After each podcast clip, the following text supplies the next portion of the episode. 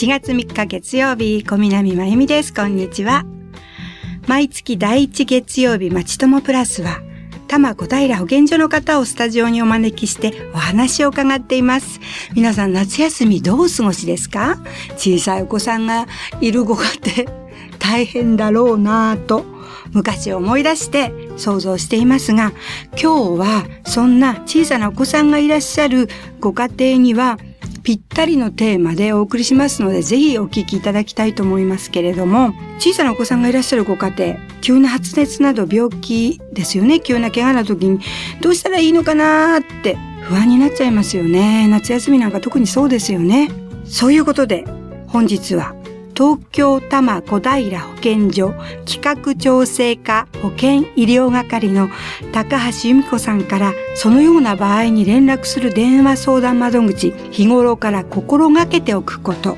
この地域の小児救急医療の仕組みについてお話しいただきたいと思います。高橋さんこんにちは。こんにちは。とっても素敵な声。今日はどうぞ。よろしくお願いいたしますただいまご紹介いただきました多摩小平保健所保健医療係の高橋です職種は保健師です、はい、普段は診療所の開設などに関する事務や医師、歯科医師、看護師の方などの免許に関する事務や、うん、患者の声相談窓口という安心して医療にかかるための方法のご相談を担当してます。あ、そんな相談窓口があるんですね。そうなんです。あんまりお世話になったことがなかったですけど、ありがたいですよね。はい、ぜひ困った時にはご相談ください。困った時には高橋さん。はい。お役に立てば。はい。はい、今日は小児救急医療がテーマです。はい。この放送を聞いていらっしゃる保護者の方が、うんお子さんが急に病気になったり急な怪我をした時に、はい、まずどこに相談すればいいのか日頃からどんなことを心がけたらいいのかなど参考にしていただける機会になればと思います。はいすっごいありがたいと思います。では早速ですが今回も事前にリスナーの方からご質問をいただいていますので、はい、お答えいただきたいと思うんですが子供が受診した後に病院に行った後ですよね病院から帰ってきた後に熱が上がったりどんどん具合が悪くなるっていうことがあると思うんですが、はい、もう一度診察してもらいたいって思っちゃうと思うんですね。さっき言ってきたんだけれどもそんな時ってどんな状況になったらその夜間救急受診や救急車を呼ぶなどしてもいいのかすべきなのかっていう質問なんですね。はいどんな時に救急医療を使うのか一緒に考えてみましょう、はい、お願いします。ところで小南さんは、はい、シャープ8000と小児救急電話相談通称母と子の健康相談室と呼ばれる電話番号や消防庁が行っているシャープ7119という電話サービスについてご存知ですか？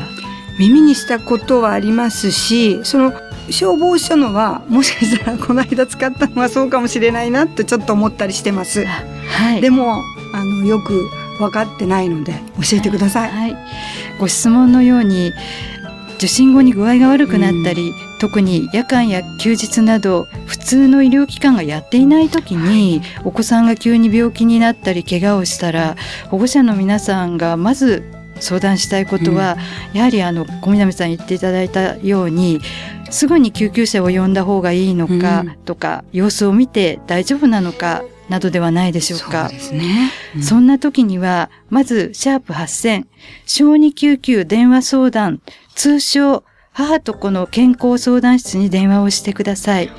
シャープ8000は全国共通番号になります。じゃあどこにいてもシャープと8000ですね。はい、はい。月曜日から金曜日は午後5時から10時まで。はい。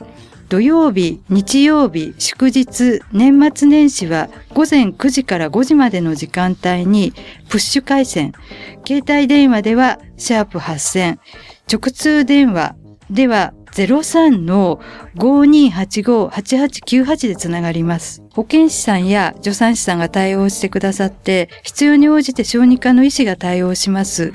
小児救急医療に関するご相談だけでなく、育児相談や妊産婦さんの皆さんのご相談やお母さんやお子さんの健康相談全般についてもご相談できます。あ、その、そういう相談も時間は5時から10時とかいうことなんですね。はい。わ、かりました。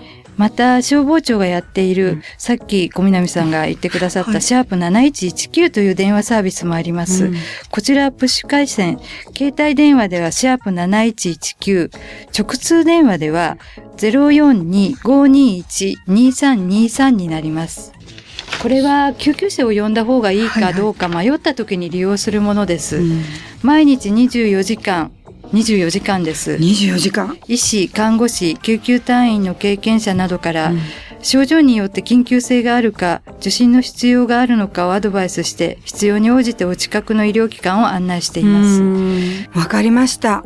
お子さんが急に病気になったり怪我をした時には慌ててしまうものですけれども、そのような時には、シャープ8000、シャープ7119に相談できるっていうことを分かっていること、大切なんですね。そうですね。シャープ8000やシャープ7119は、医療機関の紹介だけでなく、リスナーの方からのご質問のように、緊急に受診した方がいいか、自宅で様子を見た方がいいか、救急車を呼んだ方がいいのか、など対処についてもアドバイスしてくれます。うん明らかにその時点で受診が必要で、救急車を呼ぶべきか迷った時には、うんシャープ7119に連絡した方がいいでしょう。ただ、なかなかつながりにくい時もあるので、諦めず何度も電話をかけることをお勧めします。突然の出来事には人は慌てるものです。うん備えあれば憂いなしとよく言いますが、うんお子さんが急病になったり、怪我をしてしまった時に備えて相談できる連絡先を知っておくことはとても大切ですね。本当ですね。大切ですね。落ち着かなきゃいけませんもんね。そうですね。はい。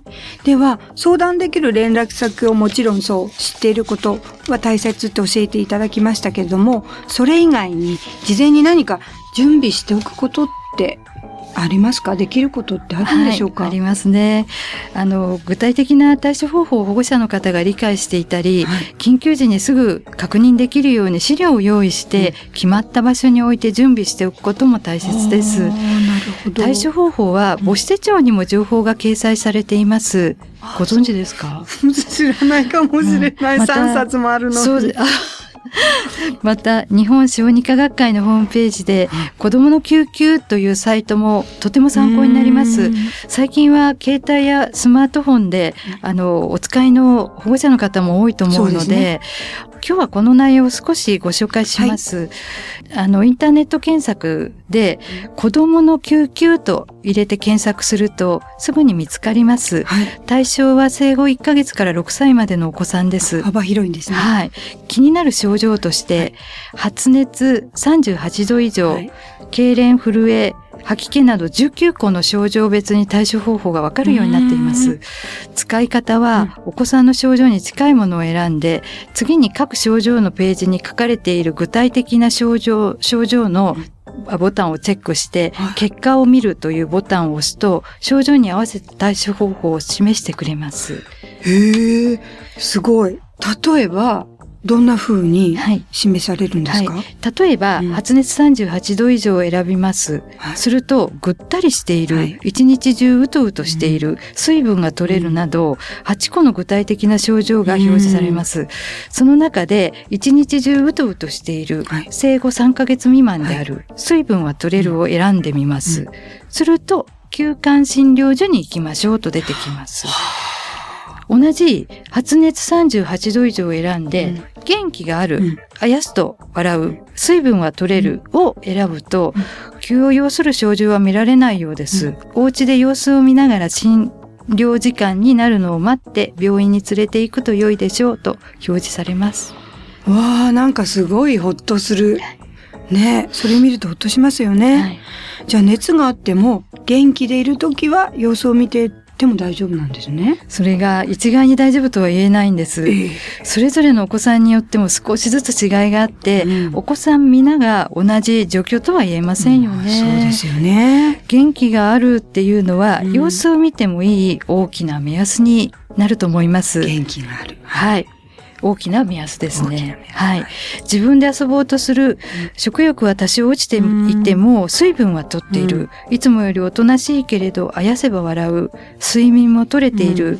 ご兄弟が数日前に発熱して医療機関で風邪と言われた。などの場合は、夜様子を見て翌日の診療時間内にかかりつけのお医者さんを受診することを検討してもいいと思います。はい移ったのねっていうことと、うん症状を見て楽、楽そうって言ったかしいですけど、ね。そういう判断ね、はい判断もう大切ですよね、はいうん。お子さんのね、それぞれの状況によるということは、ね、よくわかりましたけれども、具体的にお子さんの状態を選んで確認できるっていうことは、確かに本当に安心すると思います。目安になりますよね。はい皆さんぜひぜひ今のお話をね、参考になさっていただきたいと思います。まはいたそれ以外でもはい。微熱が続いていて、うん。食欲や元気が出ないとか熱が下がっても他の症状があったり、お子さんの様子がなんかいつもと違うなって思った時には、うん。夜間でも受診した方が良い時もあります。そうですね。発熱一つとっても、いろんなその発熱の他に具体的なね、いろいろな情報があって、あの、発熱にに関してね、知っているとか知らないとかいうことで、本当にどう対処していいかっていうのが違ってくるんですね。はいそうですね。それから他にももっと大切なことがあって、まあ、もっと大切なことを教えてください。いっぱいあってちょっと大今日は変なんですが本当に、あはいの、たくさんたくさん皆さんにお伝えしたい情報がありますよそうね。先ほども少しお話ししましたが、はい子供の普段の様子平熱などを知っておくこと、うんまた普段からお子さんのこれまでの病歴やはい生活を把握していて、何でも話ができるかかりつけ医を決めておくことです。そしてお子さんの具合が悪くなった時、できるだけ早く昼間の診療時間内に受診しておくことです。そうですね。かかりつけ医ってお子さんだけじゃなくて、今すごい世の中で、はい。それ必要って言われてますもんね。受診するかどうかは保護者の方の判断ですが、お子さんの普段の様子と比べて違う気になったりしたら、早めにかかりつけ医に相談できるとより安心だと思います。そうですね。はい。また、受診した時には、治療の方法や薬の内容など、お医者さんによく相談をして、確認するようにしてください。うんそして、夜間や休日など、かかりつけ医の受診ができない時に、あの、さらに熱が上がるとかですね、心配な症状が出てきた時にどうしたらいいか、なども確認しておけるといいでしょうね。それすっごいあの大事だと思うんです。聞いてこなかった、これ聞いてこなかったとか、病院から帰ってきてから、思い出すことあるんですね思い出す。だから、メモしていったらいいですよね。そうですね。メモ大事ですね。先生にお聞きすることを、はいで、大丈夫ですよ。下がると思いますよ。明日には下がると思いますよ。はい明日になっても下がらなかったらどうするんですか？とか、そういうことって、そうですね。あの、大事ですよね。うん大丈夫ですよって言われると安心してそのまま帰ってきてしまいますすよねよね。。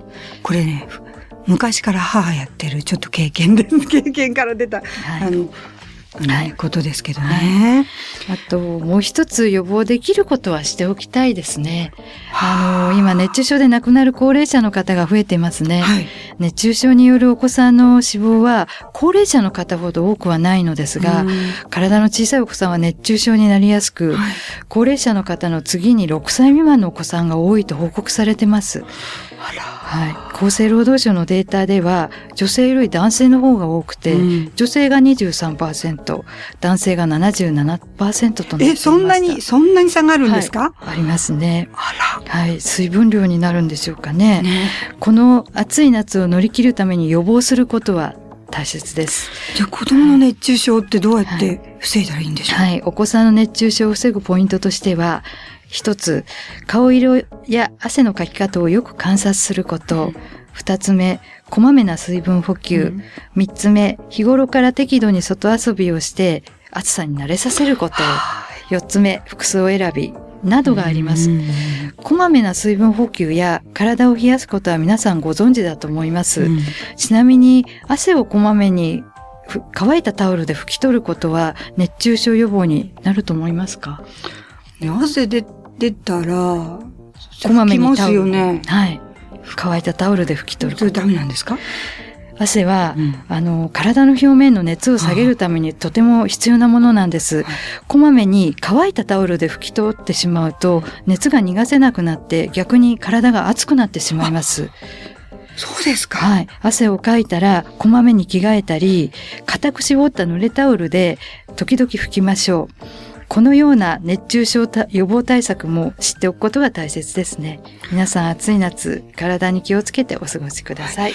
そういうことをいろいろとこうお聞きして正しい予防対策も本当に大事ですね。はいではここで高橋さんのリクエスト曲をおかけしたいと思うんですが、ちょっといい思い出があるようなんですけど、それは内緒のようです。皆さんご一緒にお聴きください。ホワイトベリーで夏祭り。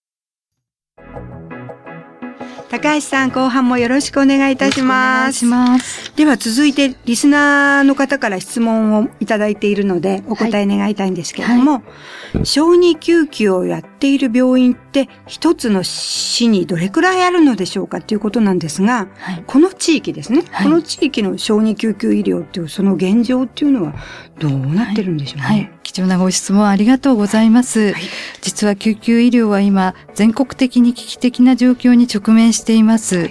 救急搬送が以前に比べて大幅に増えた一方、うん、医師の確保が困難になっているからです。はあ夜間や休日の小児救急外来の約9割が入院の必要のない軽い症状の患者さんだったり、日中は仕事を休めないなどの理由で救急外来を訪れる患者さんであるという報告結果が出ています。いわゆるコンビニ受診と呼ばれるそうです。中には虫刺されや軽い風邪の症状などで救急外来を利用する方もいらっしゃるようです。えー、そうなんです。このような現状が続きますと、受け入れ病院の負担が増して、うん、救急医療現場で働く医師や看護師は疲労が蓄積するだけでなく、重症の患者さんへの対応も遅れてしまって、うん、ますます悪循環となってしまいます。うん私の担当している患者の声相談窓口にも、救急医療機関のスタッフの接遇の苦情が入ることもあって、患者さん側やスタッフ側にお互いが切迫している状況を思い浮かべながらご相談にお乗りしています。はい。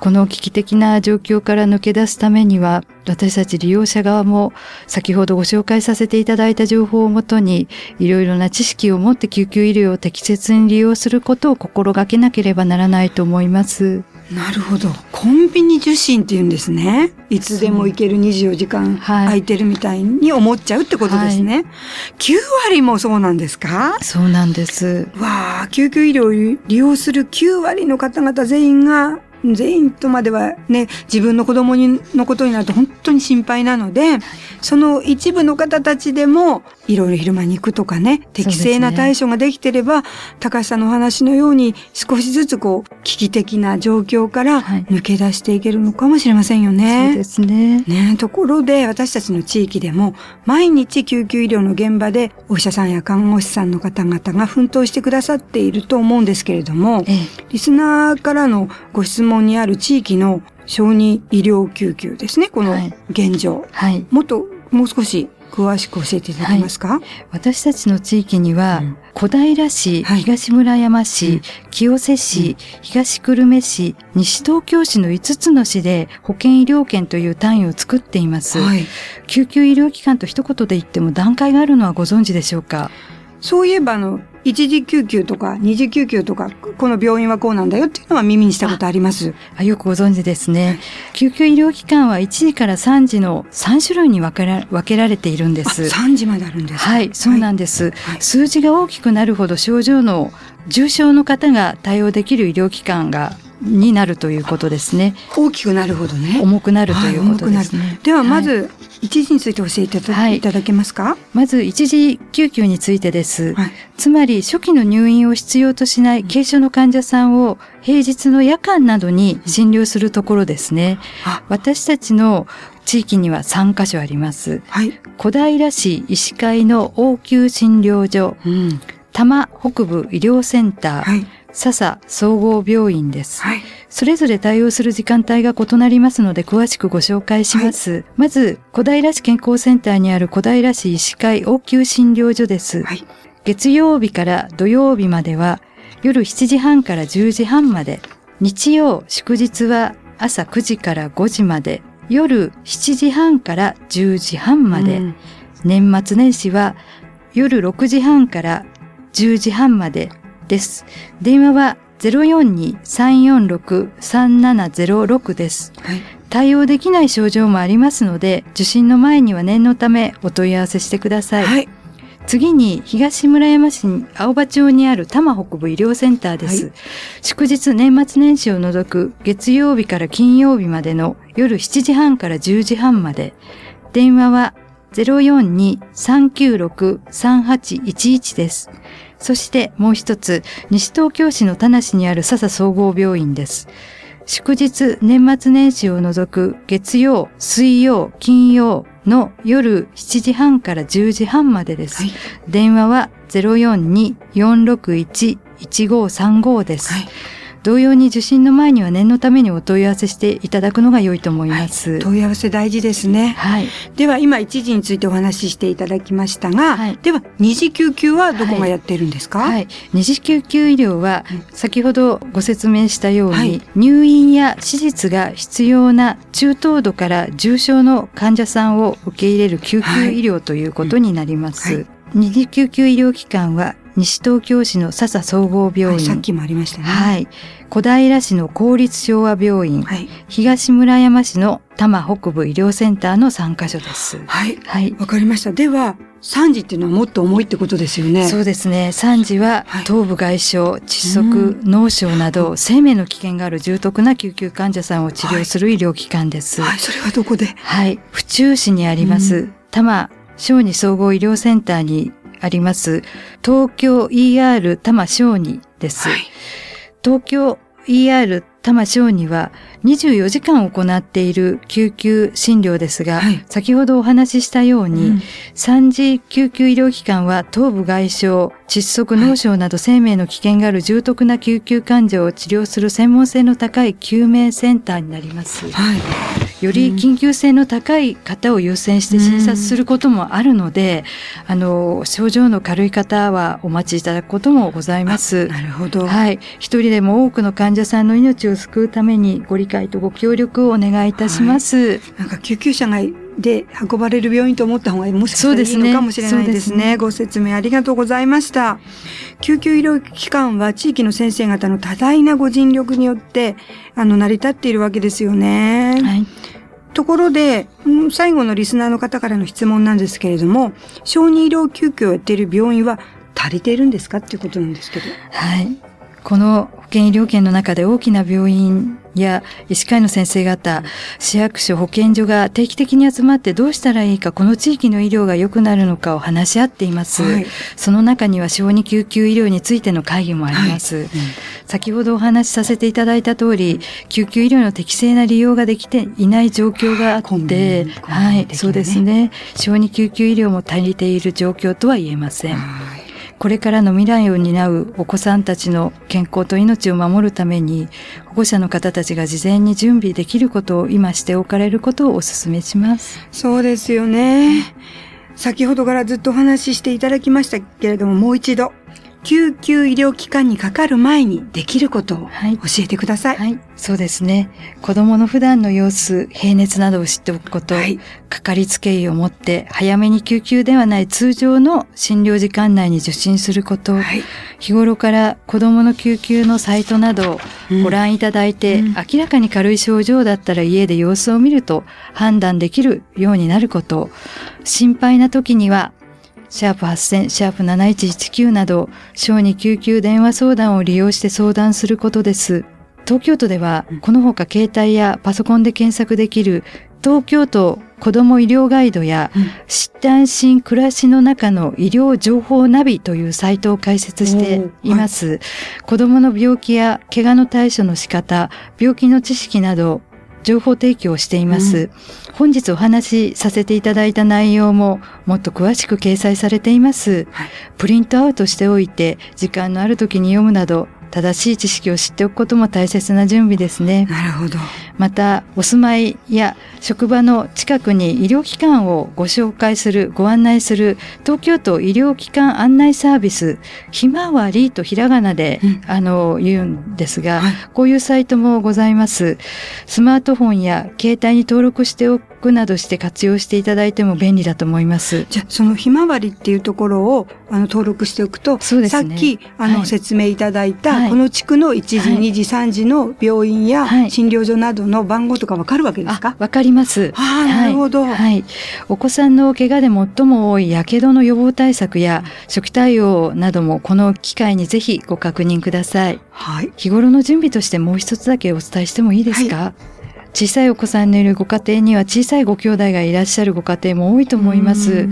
私は4歳違いの娘が2人いて、はい。まだ子供が小さい時にどちらかが急な発熱などで受診しなければならない時に夫も仕事を休めずにはい近くにおじいちゃんおばあちゃんなど子供を預けられる親族がいなくって困ったことがよくあります。今多いですね。はい。私は保育ママさんをお願いしていました。うんお子さんが小さい時には夜間救急などお子さんを預けたりできる方を見つけて事前にお願いしておけるような準備も大切だと思いました。そうですね。大切ですね。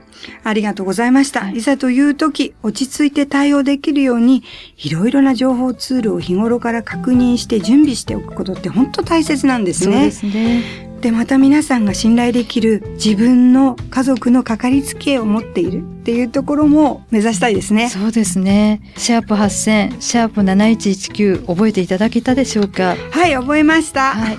多摩小平保健所では今後も各市役所や医療機関と連携して小児救急医療の適切な利用が行われるよう普及啓発を進めていきたいと思います。よろしくお願いします。今日は本当にありがとうございました。ありがとうございました。大切なお話をお聞きできましたよね。さて、10月は児童虐待防止月間ということです。そのことについてお話をしていただきますので、ご質問があるリスナーの方はお待ちいたしております。今日は小児小児救急医療について高橋由美子さんをお迎えしてお話を伺いました。どうもありがとうございましたありがとうご。ざいました。では皆さん、さようなら。